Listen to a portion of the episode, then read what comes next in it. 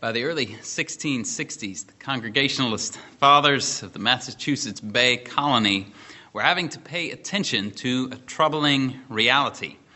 When the, con- when the uh, colony was founded in 1630, they had intended that their colony would be a city on a hill. John Winthrop famously proclaimed that that was their ambition to be a city on a hill. And the goal was that they would be a society in, wo- in which both church and colony were ruled by visible saints, that is, by those who gave evidence of conversion.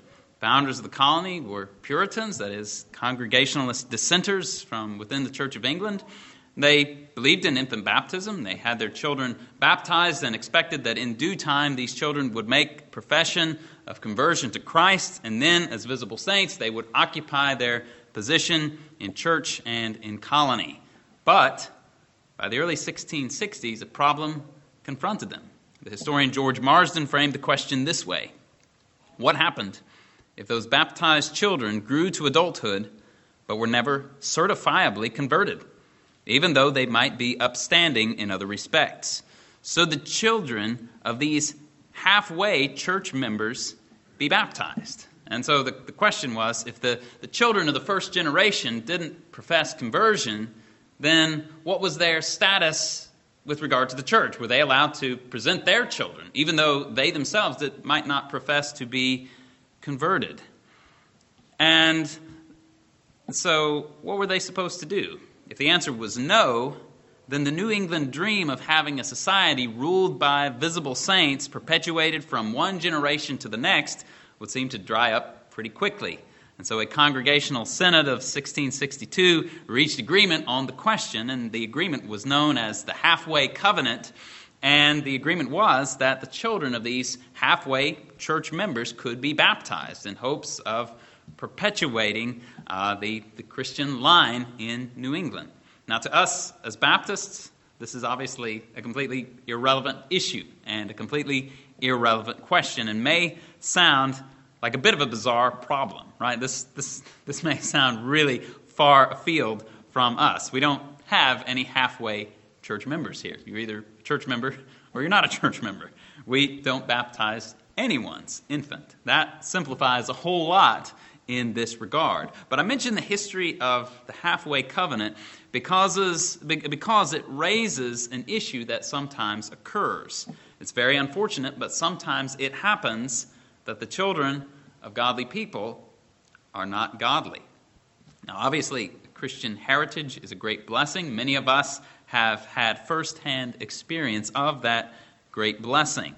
One's background, though, and one's family heritage is no guarantee that they themselves will believe the gospel. And when this happens, then the ground that has been gained and the advantages had by the previous generation are lost and are of no advantage to those who follow. And such was the situation of the people of Israel.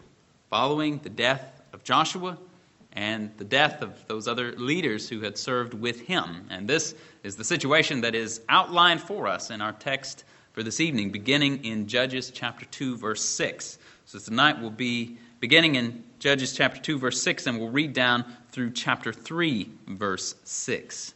Our writer writes under the inspiration of the Holy Spirit, and he says, When Joshua had dismissed the people, the sons of Israel went each to his inheritance to possess the land. The people served the Lord all the days of Joshua and all the days of the elders who survived Joshua, who had seen all the great work of the Lord which he had done for Israel. Then Joshua the son of Nun, the servant of the Lord, died at the age of 110. And they buried him the territory of his inheritance in Timnath Heres, in the hill country of Ephraim, north of Mount Gaash. All that generation also were gathered to their fathers, and there arose another generation after them, who did not know the Lord, nor yet the work which he had done for Israel. Then the sons of Israel did evil in the sight of the Lord, and served the Baals. They forsook the Lord, the God of their fathers, who had brought them out of the land of Egypt, and followed other gods from among the gods of the peoples who were around them and bowed themselves down to them. Thus they provoked the Lord to anger. So they forsook the Lord and served the Baal and the Ashtaroth. The anger of the Lord burned against Israel, and he gave them into the hands of plunderers, who plundered them, and he sold them into the hands of their enemies around them, so that they could no longer stand before their enemies. Wherever they went, the hand of the Lord was against them for evil, as the Lord had spoken, and as the Lord had sworn to them, so that they were severely distressed. Then the Lord raised up judges who delivered them from the hands of those who plundered them.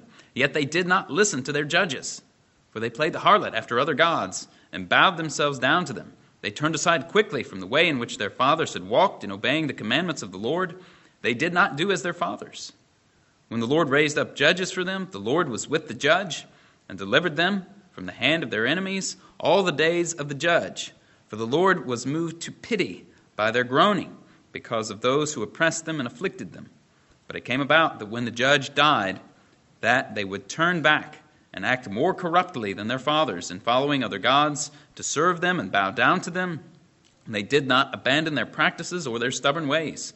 So the anger of the Lord burned against Israel, and he said, Because this nation has transgressed my covenant which I commanded their fathers, and has not listened to my voice, I also will no longer drive out before them any of the nations which Joshua left when he died, in order to test Israel by them, whether they will keep the way of the Lord to walk in it as their fathers did or not.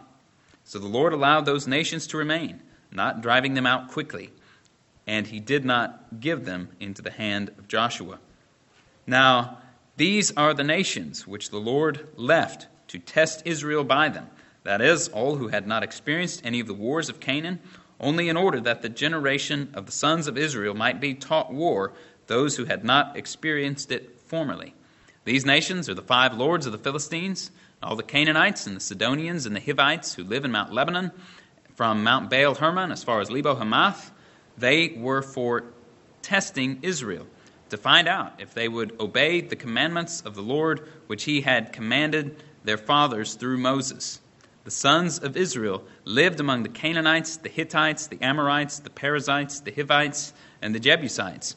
And they took their daughters for themselves as wives and gave their own daughters to their sons and served their gods. Now, this chapter gives us a bird's eye view of what happened, generally speaking, during the days of the judges. After the passing of Joshua and the passing of the elders who had survived him, we're told in verse 10 that there arose another generation who did not know the Lord nor the work that he had done for Israel. And the point of verse 10, I think, is not to say that these people knew absolutely nothing about the Lord, but to say that they did not have saving knowledge of the Lord. This is the same statement that is made about Hophni and Phinehas, the sons of Eli the priest, in 1 Samuel chapter 2, verse 12.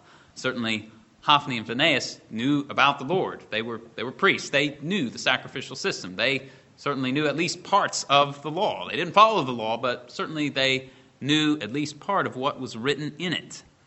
But they did not know the Lord. They did not trust the Lord. They did not turn from their sins. And the same may be said of this generation which arose after Joshua's generation. There was likely some knowledge of the Lord that remained, the official worship of the tabernacle in Shiloh probably continued, but nevertheless, they did not know the Lord in the sense that they did not trust Him, nor did they obey Him. And we see how this played out in this period of their history in the following verses. And so, what happened? Well, they turned aside from serving the Lord, served the Baals, the gods of the nations who surrounded them. And in doing so, they provoked the Lord's anger. The Lord gave them into the hands of the nations, these very nations that they did not drive out, the nations whose gods they worshiped, the nations with whom they intermarried.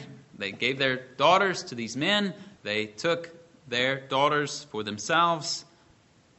Forsaking the Lord, they could no longer stand before their enemies, as we find in verse 15. Or, I'm sorry, in verse 14. And as stated in verse 15, the hand of the Lord was against them for evil. They did evil, the Lord rewarded them with evil. And this was in accordance with what he had warned them. And so we find in Leviticus 26 17, the Lord says, I will set my face against you so that you will be struck down before your enemies, and those who hate you will rule over you and you will flee when no one is pursuing you. And Deuteronomy chapter 38 and chapter 32 also speak of this phenomenon of being given over into the hands of their enemies because of their unfaithfulness. And the pattern of this period was that when the time of servitude came, when these foreign overlords oppressed them, then the people would groan, they would cry out to the Lord. The Lord would raise up a judge for them in pity on account of their groaning. Seems that often the groaning was simply that. It wasn't true repentance, but it was a groaning and a crying out to the Lord, wanting the pain and the hardship to go away. And the Lord was merciful. He would grant them a deliverer to rescue them from the hand of the particular nation that was oppressing them at that time. He would show them mercy, but then what happened? That mercy was trodden underfoot. It was trodden underfoot in that they did not listen to their judges. We read in verse 17. And according to verse 19, when that judge would die, they would turn back and act more corruptly than their fathers in following these other gods. And that only led to further problems, as verse 20 and following enumerate. The Lord would no longer drive out the nations before them, those nations which the Lord had test, uh, had left behind to test Israel. Israel had failed the test, and so they no longer received the Lord's help in driving them out. The Lord allowed those nations to remain, and as such, He left them that the people might be taught war and tested as to whether they would obey the Lord, as we find in chapter 3, verse 2, and chapter 3, verse 4. And though at first glance those two things uh, might appear to be uh, rather different things, nevertheless, they are closely related. For the art of war in ancient Israel was not only the art of handling the sword, and spear, and shield, but the art of war in ancient Israel also involved godliness. The hand of the Lord would be with his godly ones in battle and would be against the ungodly. And so we read the Lord's words to Joshua, Joshua chapter 1, 6 and 7. He says, Be strong and courageous, for you shall give this people possession of the land which I swore to their fathers to give them. Only be strong and very courageous. Be careful to do according to all the law which Moses, my servant, commanded you, and do not turn from it to the right or to the left, so that you may have success wherever you go. So, success in the undertaking of driving out the nations was intimately connected with godliness, with obedience, with devoting oneself to the law. And on the flip side, the Lord's words in uh, Deuteronomy 32 reflect his attitude toward the unfaithful in battle. And so the Lord says, How could one chase a thousand and two put 10,000 to flight unless their rock had sold them and the Lord had given them up? And so, as a general rule, the success of their military effort was dependent upon their faithfulness to the Lord. The rule was not infallible, and we certainly see exceptions to this, like Psalm 44, where the nation had been godly and yet had suffered defeat. And on occasion, also, the Lord, in His mercy, gave victory to rather ungodly portions of the Israelites. But nevertheless, one part of successful warfare generally involved the faithfulness of the people. And so, as we, as we think about this, this history and the, the lessons that arise from it, let's consider three things that, that arise from these verses. First, the progression of sin. Secondly, the mercy of God. And thirdly, the purpose of our warfare. We've got the progression of sin, the mercy of God, and the purpose of our warfare. And so, first, the progression of sin. If sin is undealt with, it gets worse as time goes by. We're told about this generation here who does not know the Lord and his saving acts, and then, unsurprisingly, they forsake the Lord and run headlong into idolatry. And then comes the punishment. The nations with whom they had joined themselves are appointed to punish them. And even when they get some taste of the truth that it is evil and bitter to forsake the Lord, it seems that their hearts are not truly moved by all of the trouble that they end up facing. They don't listen to their judges. And when their judges are gone, they do even worse. This is how sin works it appears to be lovely, it appears to be relevant, it appears to be right in its way. We may perhaps look with the greatest revulsion upon the crass idolatry of these nations and the idolatry into which Israel was taken in, but it would probably appear a little bit differently to those Israelites who were alive then and there. They had more or less made peace with these nations who were worshiping these gods. They had intermarried with them. The idolaters are now no longer your enemies. The idolaters are now your wife, your in law, the grandparents of your children. The idolaters are now their neighbors and their family members. And when you add to this the fact that the sinful and fleshly indulgences, which were part and parcel of their idolatrous practice, was very appealing to the flesh. And so you've got, you've got earthly connections who are, who are wrapped up in the stuff. It appeals to the sinful flesh. And since they didn't know the Lord, there's nothing really to stop them from throwing themselves headlong into the idolatry of the nations. And this is the way sin works it appeals to us in various ways, and once someone yields to it, there's then a bondage that occurs. As our Lord put it in John 8 34, truly, truly, I say to you that everyone who commits sin is the slave of sin. Or as we read earlier tonight from Romans 6, do you not know that when you present yourselves to someone as slaves for obedience, you are the slave to the one whom you obey, either of sin resulting in death or of obedience resulting in judgment? We begin to sin, and then sin becomes our master. And this is God's righteous judgment. That's when someone follows this course, they are given over to their sin, and then they are given over to greater and greater sin. This is the downward progression that is explained to us in the latter half of Romans chapter 1. And even when we understand that we are suffering, so often people refuse to turn from their sin. Such is the bondage of sin. And even when a deliverer appears, often there is merely a desire for deliverance from the pain or deliverance from the consequences of the sin, but not deliverance from sin itself. And you and I need to understand here that, but for the grace of God, this pattern that was lived out by them in Judges 2 will be lived out by all of us as well. Apart from the grace of God, we are at heart no different from them.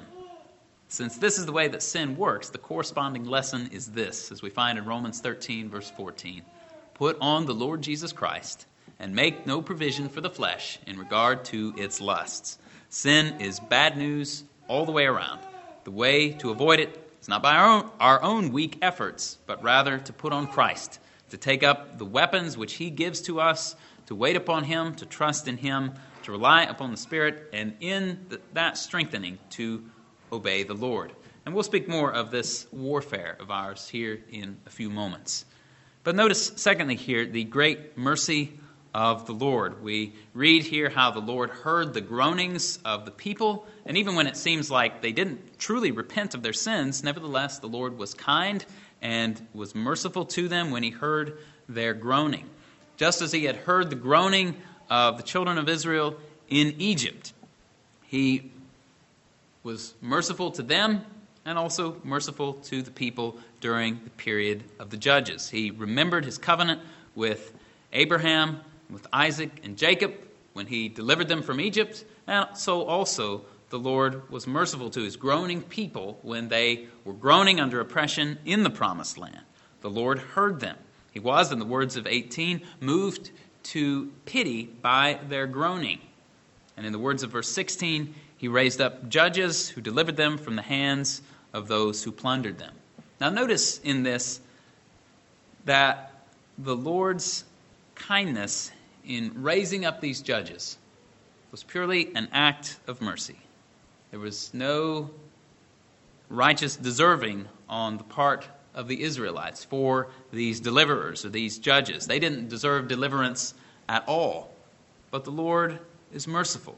He acted in mercy and pity toward his people in raising up these judges. And this is the way that deliverance always works. God's deliverance is always a gracious deliverance. The Israelites of old never deserved it, but time after time, the Lord in his mercy would raise up these judges, or later on give victories to the kings or even in bringing back the nation from the Babylonian exile. It was always a merciful intervention. It was never earned, it was never deserved. And so it is also in the coming of our great deliverer, the Lord Jesus Christ. His coming and the deliverance which he accomplished for his people was all of mercy. No one deserved it. Rather, the Lord had made a promise in his grace that he would send the seed of the woman to crush the head of the serpent. The Lord had promised to bless all the nations of the world, and he has done so in the sending of his son. And so in Luke chapter 1, as Zacharias was, was prophesying about the work of Christ and what was about to take place now that his son, John the Baptist, the forerunner of the Messiah, had been born, John, uh, Zacharias spoke at length about this. Why don't we just flip there to Luke chapter 1 and see what Zacharias had to say about the coming of Christ? And notice as we read through this the emphasis that Zacharias makes on the Lord's mercy and on the Lord's faithfulness to his covenant. Now, this is Luke 1, beginning in verse 68. Zacharias said, Blessed be the Lord God of Israel, for he has visited and accomplished redemption for his people and has raised up a horn of salvation for us in the house of David his servant, as he spoke by the mouth of his holy prophets from of old, salvation from our enemies and from the hand of all who hate us, to show mercy toward our fathers and to remember his holy covenant, the oath which he swore to Abraham our father, to grant us that we, being rescued from the hand of our enemies, might serve him without fear, in holiness and righteousness before him all our days. And you, child, will be called a prophet of the Most High, for you will go on to before the Lord to prepare his ways, to give his people the knowledge of salvation by the forgiveness of their sins, because of the tender mercy of our God, with which the sunrise from on high will visit us, to shine upon those who sit in darkness and the shadow of death, to guide our feet in the way of peace. You notice there in, in Zacharias' words, there's no, no hint that we deserve this. God's doing this because we're so good. He's pointing back to the promises of God, the oath, the covenant. He's pointing back to the mercy of God. And, and he's very explicit that we don't deserve this when he mentions in verse 77 that the Lord is going to give to his people the knowledge of salvation by the forgiveness of their sins. These people are sinners. Their deliverance is all an act of mercy. And in connection with this, also, we need to learn from this sad history of the people of Israel. It said in verse 17 that they did not listen to their judges. They quickly turned aside from the way in which their fathers had walked. And so these deliverers were used by God to rescue the people, and they also taught the people. But the problem was the people did not listen. They didn't listen, and they went back and repeated their failures and their folly and their sins. And if we imitate them in that, if we just groan and cry out for deliverance but refuse to listen to the deliverer, we can expect the same fate as overtook them, which was a continual plunge into wickedness, leading to affliction and culminating in judgment. And thus Peter tells us in Acts 2:23, and it will be that every soul that does not heed that prophet, speaking of Christ, shall be utterly destroyed from among his people. Every soul that does not listen to Jesus will be destroyed. God's deliverance of his people in Christ is merciful, but if you refuse to listen to Christ, if you refuse to submit to him and obey him, the deliverance which Christ has accomplished on the cross will do you absolutely no good at all. Jesus calls us in John 15 to abide in him. He says, If anyone does not abide in me, he is as a branch who is thrown away and dries up, and they gather them and cast them into the fire, and they are burned. If you abide in me, and my words abide in you, ask whatever you wish, and it will be done for you. My Father is glorified by this, that you bear much fruit, and so prove yourselves to be my disciples. Abiding in Christ means having his words abide in us. That implies us obeying Christ's words. And if Christ's words do not abide in us, then we're branches that are thrown away, that are dried up and burned. Jesus is the great deliverer. Let's listen to him. Let's submit to him. And that brings us then to the third point, which is the purpose of our warfare. The Lord had left the surrounding nations to test the Israelites as to whether they would keep the ways of the Lord and walk in it, as we find in chapter 2, verse 22, to test them as to whether they would keep his commands, the way it's expressed in chapter 3, verse 4. And then we find in chapter 3, verse 2, that they were left so that the Israelites might be taught war. And as Christians here in this world, we find ourselves in a parallel situation. We are left by Christ in the world to serve Him and His cause and to grow into His likeness. The life that we live as believers is one in which we are tested.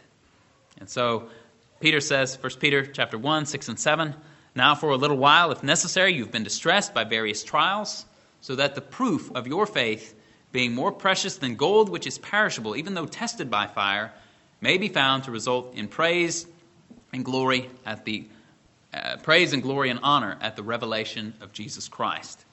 And so, here in this world, we are in a season of testing, a season in which we encounter various trials of living in a sinful world. We encounter various temptations, various heartaches, various hardships.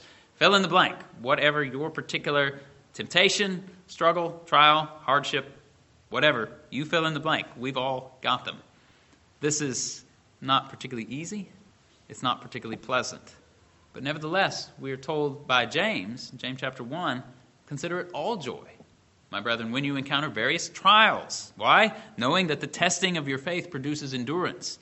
And let endurance have its perfect result, so that you may be perfect and complete, lacking in nothing.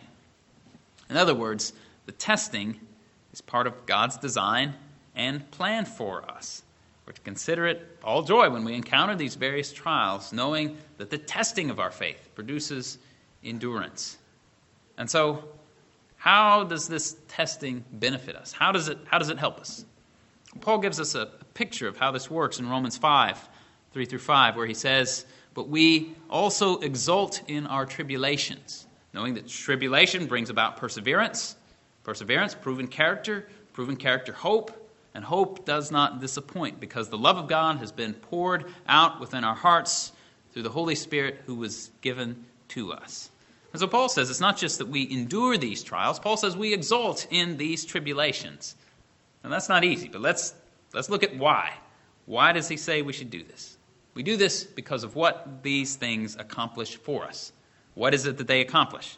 Tribulations, he says, brings perseverance. That is to say, endurance sticking to it when the going gets tough. And this then changes us. What does, uh, what does this perseverance bring about? It brings about proven character. In other words, after you have stood your ground by persevering through some trial, your character gets proven and you develop a certain hardiness. You're strengthened by the grace of God worked in you by the Holy Spirit. And this then produces hope, he says. Produces hope because as now one with a proven character, having walked through some measure of trial and tribulation, you can see and sense how God has been walking with you and working within you. You can see how out of weakness you were made strong by Him, and thus how your hope is increased. Your confidence in God is, is strengthened because of the way in which He has enabled you to stand in the midst of that tribulation. And you also already have a down payment assuring you that your hope is not in vain because the love of God has been poured out within your heart by the Holy Spirit. This is why we endure tribulation. This is why we should even rejoice in tribulation because it is in this way that we are built up, we're strengthened, and are established in the faith. We are in this way taught to war, and we benefit from the war. God makes us holy in this way and prepares us for his presence. This is the purpose of our warfare. And so let's step up and fight. Not in our own strength, but in the Lord's. Let's pray. Our Father, we see a very sad picture painted before us in this text of Judges chapter 2. Lord, we ask for your mercy that you would deliver us from such sinful hearts. Lord, we know that our hearts unchecked are as sinful as theirs, that we're capable of any sin that is described in this chapter and even capable of worse. Lord, we ask for your mercy and grace to be upon us, We pray that we would listen to Christ, who is our great deliverer, who's delivered us from sin and Satan and death. Lord, we pray that our hearts would always be inclined to him, that we would listen to him, we would honor him and love him. And Lord, we pray that you would strengthen us in the days of our warfare here on earth. We pray, Lord, that we would count it all joy when we encounter these trials, that we would see your purpose in them. And even though we may not understand in the moment how the trial is bringing about this good result, Lord, we ask that you would help us to trust you, even when we can't see it. And we praise you for your grace and your goodness in all of these things. It's in Jesus' name that we pray. Amen.